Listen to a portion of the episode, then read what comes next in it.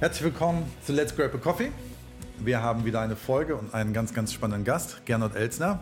Richtig cool, dass du hier bist. Ähm, und du bist ein ganz, ganz spannender Mensch, den ich letztes Jahr auf Mallorca kennengelernt habe. Jetzt denken alle, ja, haha, Mallorca im Urlaub. Da hängen die Pastoren ab, ne? Da hängen die ganzen Pastoren ab, genau. Das äh, war nicht ganz so, sondern irgendwie war ich aus verschiedenen Gründen auf Mallorca ähm, und habe dich kennengelernt. Kannte dich vorher gar nicht.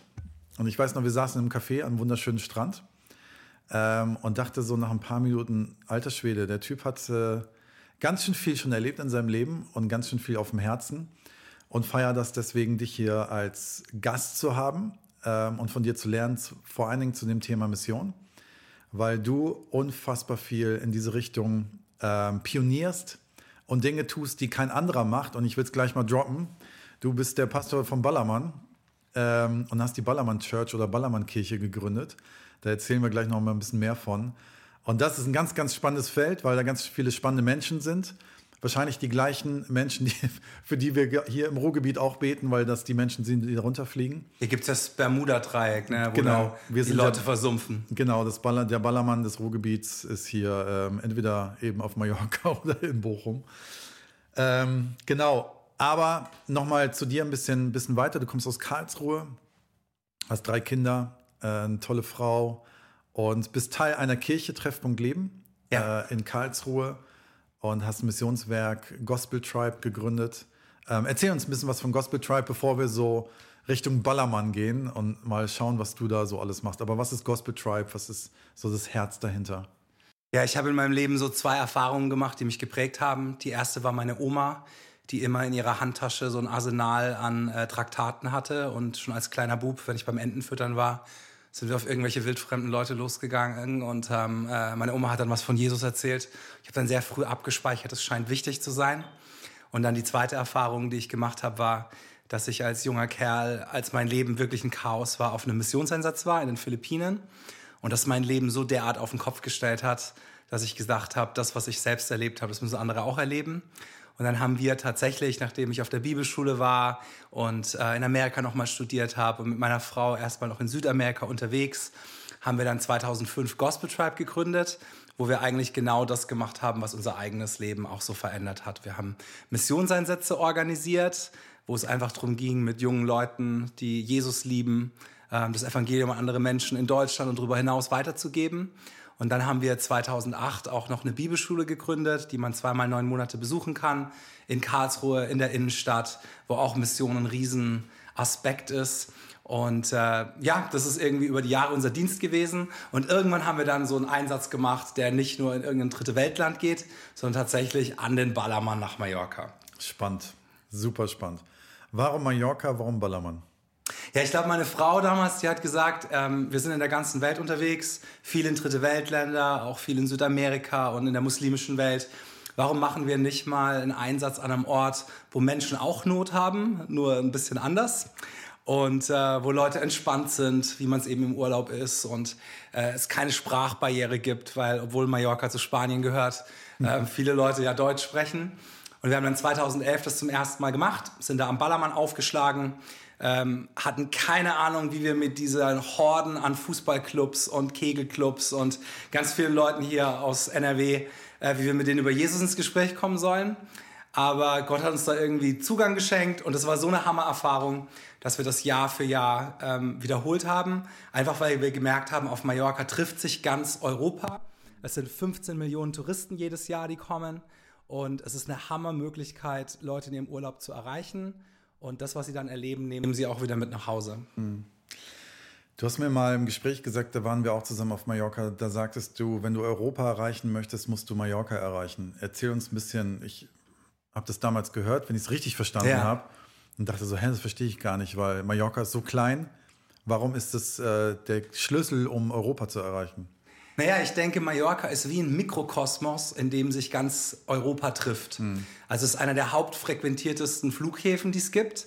Und es kommen wirklich jeden Tag äh, im Sommer sogar manchmal bis zu 2000 Flieger am Tag auf der Insel an. Und die Leute kommen aus äh, jedem europäischen Land, aus Großbritannien, Skandinavien, Mitteleuropa finden sich in den entsprechenden Partyzonen wieder, wo sie zum Feiern hingehen. Viele Leute kommen auch nach Mallorca und wollen gar nichts mit Feiern zu tun haben. Es sind Familien, Rats, Sportvereine, alles Mögliche.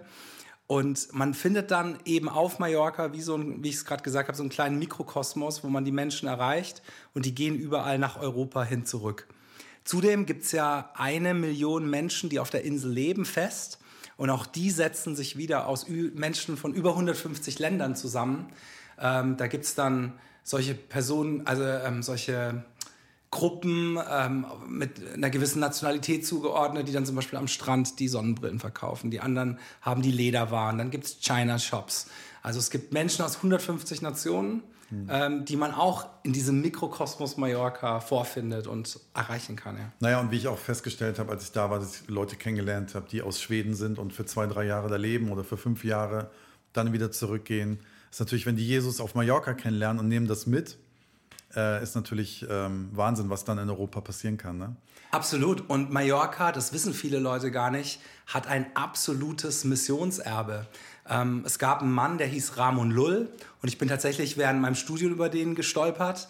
Das war in der Kirchengeschichte der erste, der die Perspektive eingenommen hat, man kann Muslime auch mit dem Evangelium erreichen, anstatt im Rahmen der Kreuzzüge ihnen den Kopf einschlagen.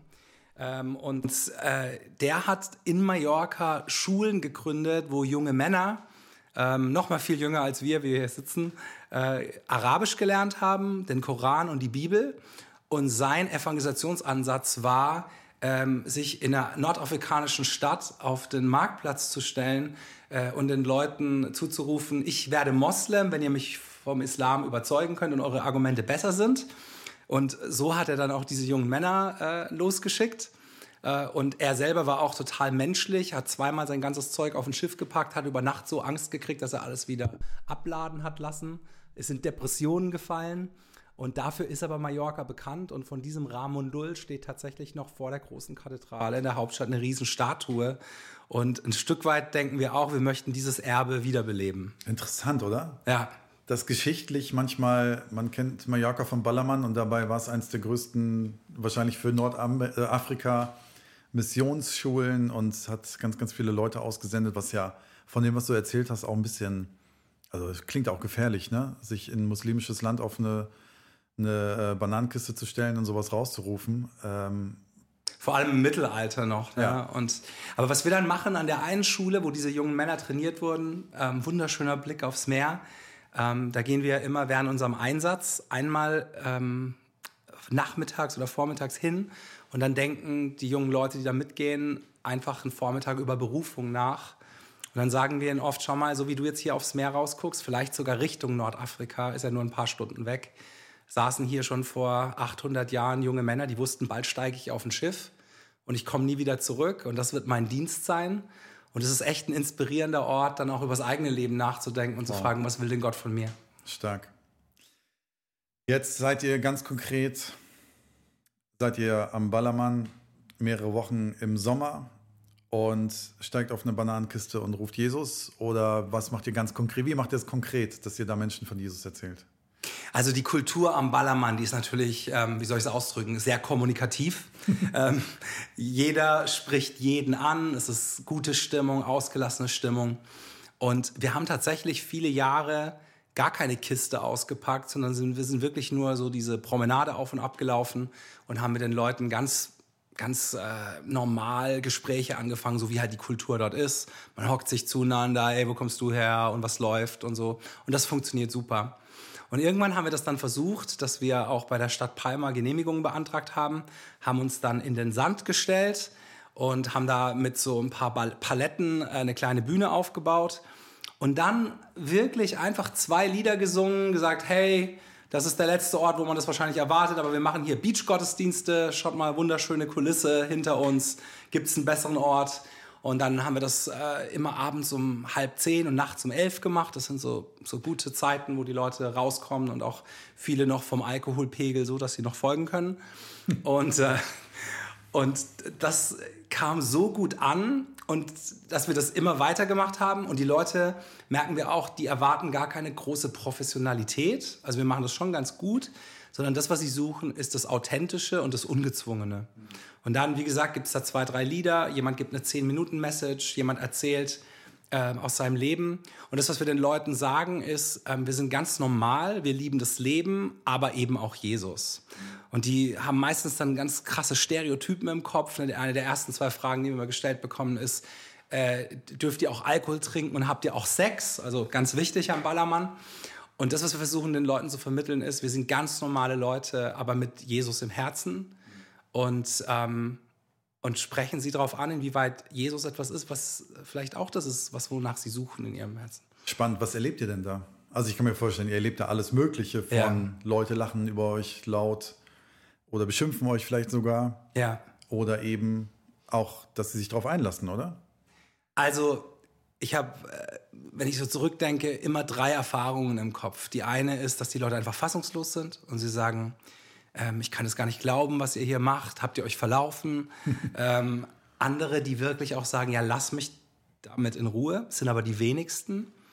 Und dann ganz, ganz viele Leute, die sagen, ich finde das richtig gut, so müsste Kirche immer sein. Ähm, wir sagen den Leuten oft auch, ne, irgendwie, manche sind ja mit Kirche desillusioniert, haben, haben trotzdem Interesse an Gott. Und uns geht es erstmal nicht darum, Kirche zu sein, sondern äh, Menschen auf Jesus anzusprechen. Und das, was wir in den letzten Jahren erfahren haben an Berichten, das ist so überwältigend, dass wir wirklich jedes Jahr sagen, äh, das muss weitergehen, äh, mehr Menschen mitkommen. Ähm, wir erleben, dass Menschen Jesus ihr Leben geben. Wir erleben, dass Menschen ihren Urlaub buchen, wenn wir dort sind, um dabei zu sein. Äh, wir erleben, dass Menschen sich taufen lassen. Dieses Jahr war eine tolle Geschichte. Da hatten wir letztes Jahr einen, einen jungen Mann erreicht, der da wirklich total abgesumpft war und voll mit Drogen und voll mit Alkohol. Der hat sich durch eins von unseren Teams da für Jesus entschieden und war dieses Jahr Teil von unserer Einsatzgruppe. Wow. Äh, dieses Jahr war da ein junger Mann, äh, für den hat eins unserer mobilen Teams gebetet, weil der Schmerzen im Bein hatte und hat dann so ein Traktat mitgenommen. Wir haben tatsächlich so ein eigenes Heft für Mallorca geschrieben, also das Evangelium so einfach äh, eingepackt in Bilder von Mallorca und Stories von Mallorca. Und der hat gesagt, ich habe mir das durchgelesen in meinem Hotelzimmer. Dann saß ich eine halbe Stunde da. Da ist am Ende so ein Gebet eingetragen. Ich habe dieses Gebet gebetet, kam am nächsten Tag, um uns das zu erzählen. Dann hat er sich taufen lassen. Das Meer ist ja nur 50 Meter weg dann. Und hat dann auch, ist dann unserer Einsatzgruppe irgendwie beigetreten für die Tage, in denen er noch dort war. Wow. Ähm, wir haben Radio- und Fernsehsender aus der ganzen Welt gehabt, die darüber berichtet haben. Ich habe gesehen, TV Total, Stern TV, ich glaube, so verschiedene Sender haben da. Ja, das TV Total muss man nicht unbedingt nochmal suchen, das war eher so eine Parodie. ja, aber, auch, aber auch da überhaupt kein Problem. Aber also RTL, die Bild-Zeitung hat es, hat es gemacht und viele christliche Kanäle und auch Radiosender. Und das hat uns auch sehr gefreut, weil wir eigentlich uns wünschen, dass das, was da am Ballermann passiert und auch wie Menschen auf Gott reagieren, dass es auch ein Stück weit die christliche Bubble verlässt und dass es ein Stück weit salonfähig auch in unseren säkulären Medien wird. Mhm. Hey, es gibt junge Leute, die glauben an Jesus und die erzählen darüber öffentlich. Ja, mega. Richtig stark. Und dann, und dann vielleicht das noch, also jeden Abend wirklich, das ist nicht übertrieben, äh, wenn wir die Gottesdienste machen um halb zehn und um elf, da ist es durchaus möglich, dass da jedes Mal 500 Leute stehen, die sich das anhören, angucken. Gibt bestimmt auch mal einen Gottesdienst, wo es nur 200 sind. Aber die Leute bleiben und gehen nicht. Oh, stark. Habt ihr mal ganz praktisch, ich meine, das ist der Ballermann, da laufen halt, äh, klar, da kannst du jetzt sagen, irgendein naiver Besoffener rum, der vielleicht mal lacht oder dann auch zuhört. Aber gibt es auch richtig aggressive Menschen? So habt ihr so richtig schon Bedrohungen erlebt? Also was man gut bewachen muss, ist ein Generator. Da gibt es dann immer mal so einen Spaßvogel, der versucht, den halt auszumachen. Ähm, wir haben sicherlich auch Leute, die reinkrölen oder dann beim Drama reinkommen und rumtanzen. Was wir aber merken ist, dass die Leute, die zuhören, die anderen selbst zur Ordnung rufen. Es läuft dann eher so, hey, halt mal die Fresse, ich will jetzt zuhören oder, oder so. Also da, da erleben wir eigentlich die, die unmittelbar bei uns stehen. Da ist eine sehr, sehr hohe Dichte an Aufmerksamkeit. Was wir eher hatten, und das kann ich teilweise verstehen, teilweise ist es fast ein bisschen witzig, äh, wir hatten Diskothekenbesitzer, die sich beschwert haben, dass wir da am Strand sein dürfen, äh, weil ihnen das nicht vergönnt ist. Und ähm, wir natürlich dann da am Strand auch aufgedreht haben, die das nicht fassen konnten, dass wir eine Genehmigung haben. Und die haben uns, das war aber das letzte Mal jetzt eigentlich im Jahr 2019, uns da zeitweise das Leben sehr schwer gemacht. Ähm, der Besitzer von dieser einen Disco, der ist auch einer der reichsten Menschen Spaniens, der dann gleichzeitig zwei Mediengruppen äh, auf Mallorca hat. Da kamen dann äh, Zeitungen und in der einen Zeitung waren wir an einem Tag siebenmal in der einen Tageszeitung in allen Rubriken mit äh, denunzierenden Artikeln und so, aber das man, konnte man fast nicht mehr richtig ernst nehmen. Ja, du hast erzählt, dass einer sogar mal zu dir rauskam mit seinen Bodyguards und sich vorgestellt ja, ja. hat und dich bedroht hat. Ne? Ja, also die, genau, also das sind auch zum Teil Menschen, die da im Hintergrund waren, die, die nicht nur wegen zwei, drei Delikten äh, vor Gericht stehen, also auch Leute, die äh, so prominent waren, dass es keine Staatsanwälte und Richter auf der Insel gab, die bereit waren, die Gerichtsverfahren zu führen. Und wenn man dann mit solchen Leuten zu tun hat, auch wenn nur am Rande, dann guckt man sich manchmal doch noch mal genauer um, wenn man zum Auto läuft nachts. Ja. Spannend, spannend, was ihr da macht. Ähm, dein Herz scheint ja, und wie es für uns alle Christen sein soll, sehr missionarisch zu sein. Äh, du willst, dass Menschen Jesus kennenlernen. Ihr plant nicht nur auf Mallorca sowas zu machen, ihr überlegt auch irgendwann noch weiterzugehen oder ihr macht ja auch an, äh, Einsätze in anderen Ländern. Ähm, jetzt warst du auch lange Zeit Teil eurer Kirche, Treffpunkt Leben in Karlsruhe, hast es mitgeleitet und weißt auch, was die Spannung von einer Ortskirche manchmal ist. Mhm. Ähm, jetzt hat man solche Missionseinsätze und erlebt dann auch, ihr habt jetzt eine Jüngerschaftsschule gegründet, auf Mallorca sogar, mhm. gerade vor kurzem. Können wir nachher noch mal ein bisschen was drüber sagen. So diese Spannung, es ist immer leicht zu sagen, ja cool, ich gebe Geld aus, zwei Wochen im, im Jahr und gehe gehe nach Mallorca, ist auch schön, die Sonne mhm. scheint, habe auch wirklich eine gute Zeit und eine tolle Gemeinschaft, ist ja wie eine Freizeit. Aber wie kann ich sowas übertragen auch in meine Ortsgemeinde, ne? ganz praktisch, wenn ich sage so, ich glaube, es ist mega. Ich würde zum Beispiel unseren Jugendlichen auch gönnen, sowas mal zu machen, weil ich glaube, dass das ihren, ihren Glauben total herausfordert und auch bereichert. Aber Mission in der eigenen Gemeinde zu leben, Kannst du da Parallelen sehen, wie man sowas um übersetzen kann oder auch übernehmen kann aus solchen Erfahrungen von solchen Einsätzen? Also ich würde ein paar Sachen dazu sagen. Ähm, also ich werfe jetzt mal Evangelisation und Mission in den gleichen Topf. Ja, ja, ja. Sag mal, das ist jetzt irgendwie grob das Gleiche. Es geht darum, Menschen zu erreichen, entweder von der eigenen Kultur oder einer anderen Kultur. Und ich habe das Gefühl, der Bereich insgesamt ist in der Lokalkirche so ein bisschen wie Aschenputtel. Ne? Aschenputtel gehört zur Familie, aber keiner mag sie richtig. Und Evangelisation, Mission in vielen Kirchen, das kriegen wir nicht richtig los, hat Jesus halt gesagt. Aber jeder, der kann, drückt sich drum, äh, ist froh, wenn die nicht auf der Party erscheint. Äh, aber der Prinz hat sie geheiratet. Ähm, also Jesus findet das richtig gut. Und deswegen, ich glaube, zunächst mal, es ist ein Stiefkind für viele Leute aus ganz verschiedenen Gründen. Ich glaube, wir leben in einer Zeit, ne, wo, wo äh, anderen Leuten vom Glauben erzählen, obwohl wir eigentlich in einer hochmissionarischen Gesellschaft leben. Ne? Die Missionen sind nur säkular oder ide äh, ideologisch anders gesteuert. Da ist erstmal so eine Hemmung da. Ich habe erlebt, viele Leute wissen gar nicht, wie sie das Evangelium jemand erklären können mhm. und müssen das tatsächlich erstmal selber üben. Ich würde sagen, nach wie vor, ich meine, das ist eine alte Binsenweisheit. Ich glaube, Menschen in unserer Kultur zu erreichen, so wie in anderen Kulturen auch, das Effektivste ist Beziehung. Beziehung zu leben, da wo ich Menschen äh, in meinem natürlichen Kreis habe, sei es an der Uni, sei es in der Nachbarschaft, bei der Arbeit. Und dennoch ähm, möchte ich mal eine Lanze brechen für die Art von Straßenevangelisation. Ähm, das ist natürlich auch einfach umsetzbar. Man findet einen Ort, wo Menschen vielleicht nicht in Hektik sind, wo sie äh, sich setzen. Für uns in Karlsruhe wäre das jetzt der Schlossgarten zum Beispiel. Und wenn man da einfach eine, eine gute Art findet, ich würde jetzt nicht empfehlen, sich auf die, auf die Kiste zu stellen, aber einfach ähm, mit den Leuten ins Gespräch kommt und dann irgendwie auch das mit dem Glauben einfließen lässt, vielleicht ein, ein Angebot zum Gebet. Ich glaube, da öffnen sich Leute.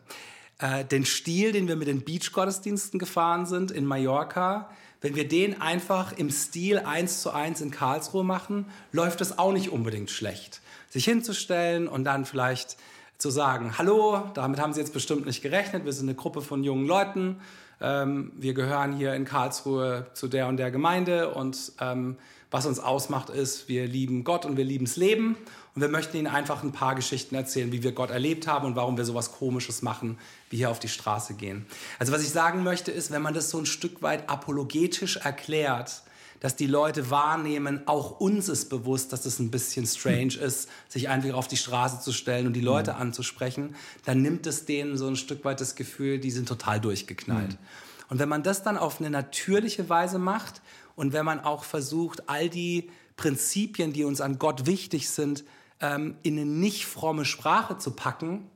Also ich mache mal ein Beispiel, wenn ich am Ballermann über Sünde spreche, genauso würde ich das jetzt in der Karlsruher Innenstadt machen, äh, dann würde ich ähm, dann würde ich nicht das Wort Sünde gebrauchen. Ich würde zum Beispiel sagen, hey, ihr wisst doch, wie das ist. Wir sind doch alle ganz froh, wenn du jetzt vom Ballermann nach Hause kommst, ähm, dass du weißt, dass, dass deine Freundin in der Zwischenzeit keinen anderen hatte.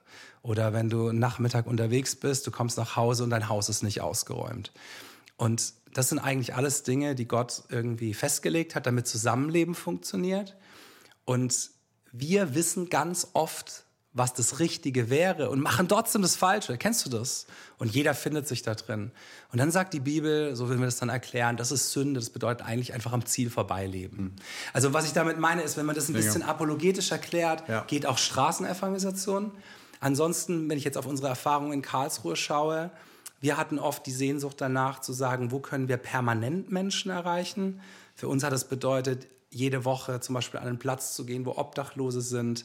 Wir haben eine kleine Ladenfront gemietet gehabt, wo wir Leute, die einsam waren, aus der Nachbarschaft eingeladen haben. Wir haben versucht, in der Schule kleine Clubs zu gründen, wo ähm, Schüler, die Interesse am Glauben haben, aber einfach auch an Fun und was zu essen, nach der Schule bleiben können. Ähm, wir hatten zeitweise eine sehr große Flüchtlingsarbeit die, wo einfach Leute in ein Haus geparkt wurden und wir konnten sie dann rüberholen, ihnen Essen, Filme anbieten, kamen zeitweise in Gottesdienst. Also wirklich so eine Zielgruppe zu finden und zu überlegen, wie können wir als Gemeinde diesen Menschen dienen und das mit Evangelium verpacken. Was ich spannend finde, ist, du hast heute Morgen bei uns gepredigt. Mhm. Deswegen haben wir dich gerade hier in Bochum und können dich für Let's Grab a Coffee interviewen. Das ist eine riesen, riesen Bereicherung.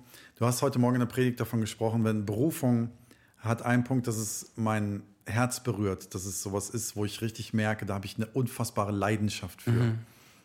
Ähm, würdest du sagen, dass man als Ortsgemeinde erstmal darauf warten soll, bis man eine richtige Leidenschaft für eine gewisse Gruppierung an Menschen bekommt? Weil man ja eigentlich auch sagen müsste, Mission ist oder Evangelisation ist allgemeingültig. Ne? Da muss ich nicht erst mein Herz berührt für bekommen. Ähm, oder ja, also wie würdest, was würdest du jemandem raten, der jetzt gerade zuhört, der ist Pastor, ist Gemeindeleiter, sagt, ey, ich möchte meine Gemeinde weiter voran treiben im Bereich Evangelisation. Wo fängt man an? Ne? Fängt mal bei dieser Herzenssache mhm. an. So, ich habe so ein Herz für die Obdachlosen, ich habe so ein Herz für alleinerziehende Mütter oder was auch immer. Ähm, oder wie würdest du da dran gehen als Gemeinde? Um so ein evangelistisches Herz wieder zu fördern und hochzuholen. Ich glaube, das evangelistische Herz bekommen Menschen oft auch im Tun. Also die können sich mhm. das nicht vorstellen. Und wenn sie dann mit hineingenommen werden, wo Menschen schon etwas umsetzen, kriegen sie es oft.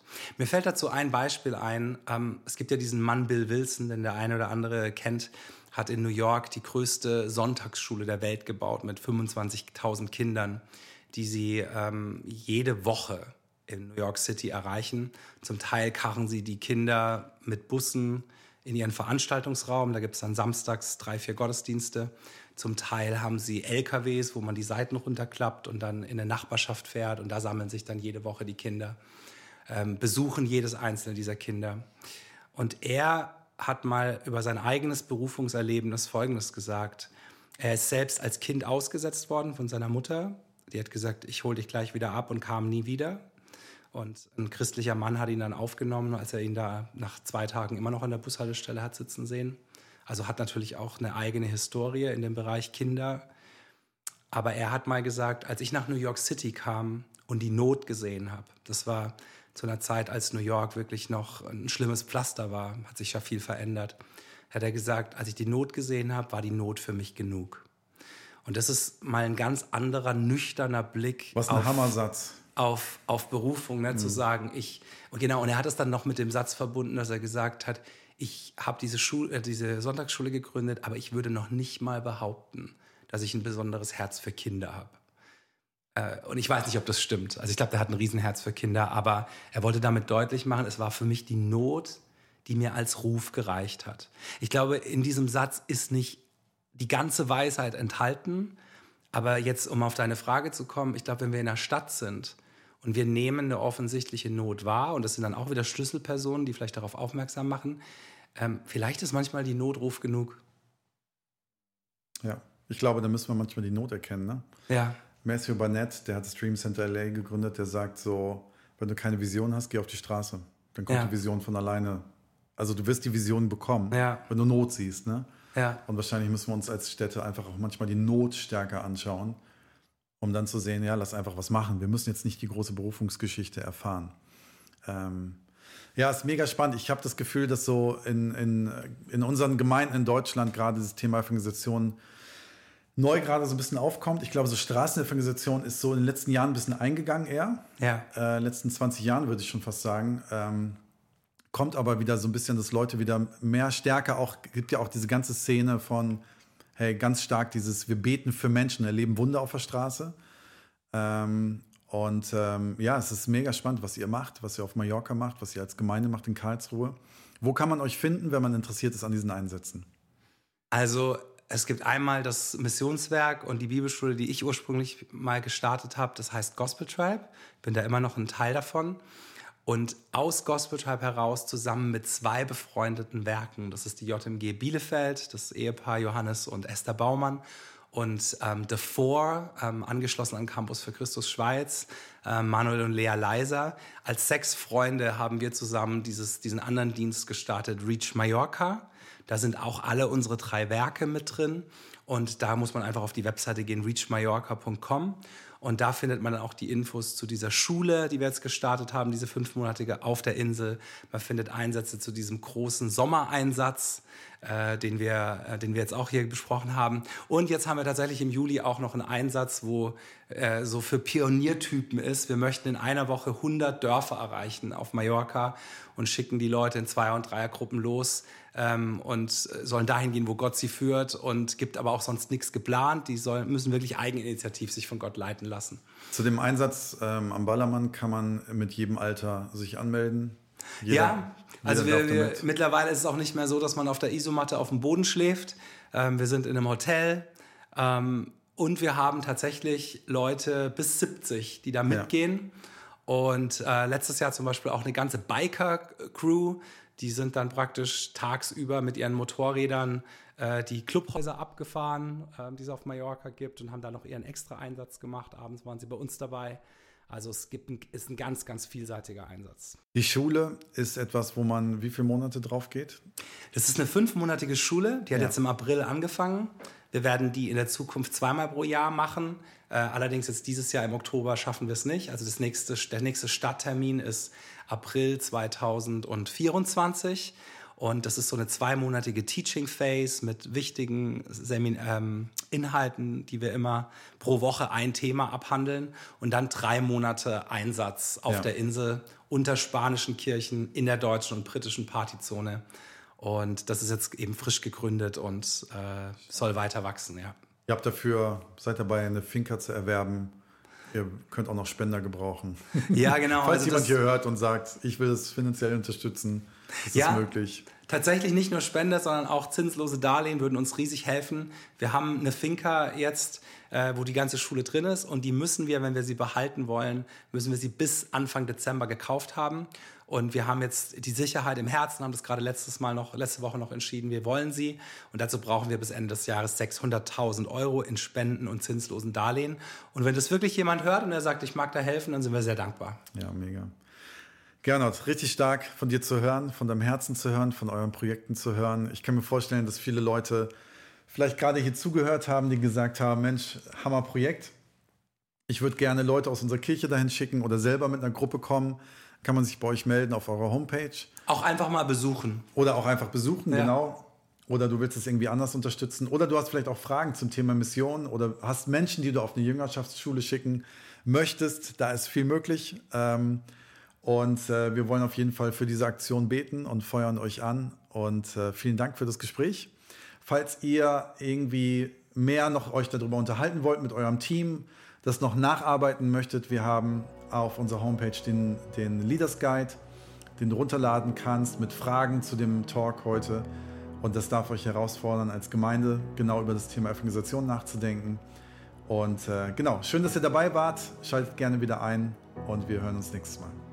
Hammer, dass du eingeschaltet hast. Falls du dich noch tiefer in dieses Thema hineindenken möchtest, lad auf jeden Fall den Leaders Guide auf unserer Website herunter. Vergiss nicht zu liken, zu abonnieren und teile es auf jeden Fall mit deinen Freunden, wo du glaubst, dass es ihnen helfen wird. Wir freuen uns, wenn du das nächste Mal einschaltest. Bis zum nächsten Mal.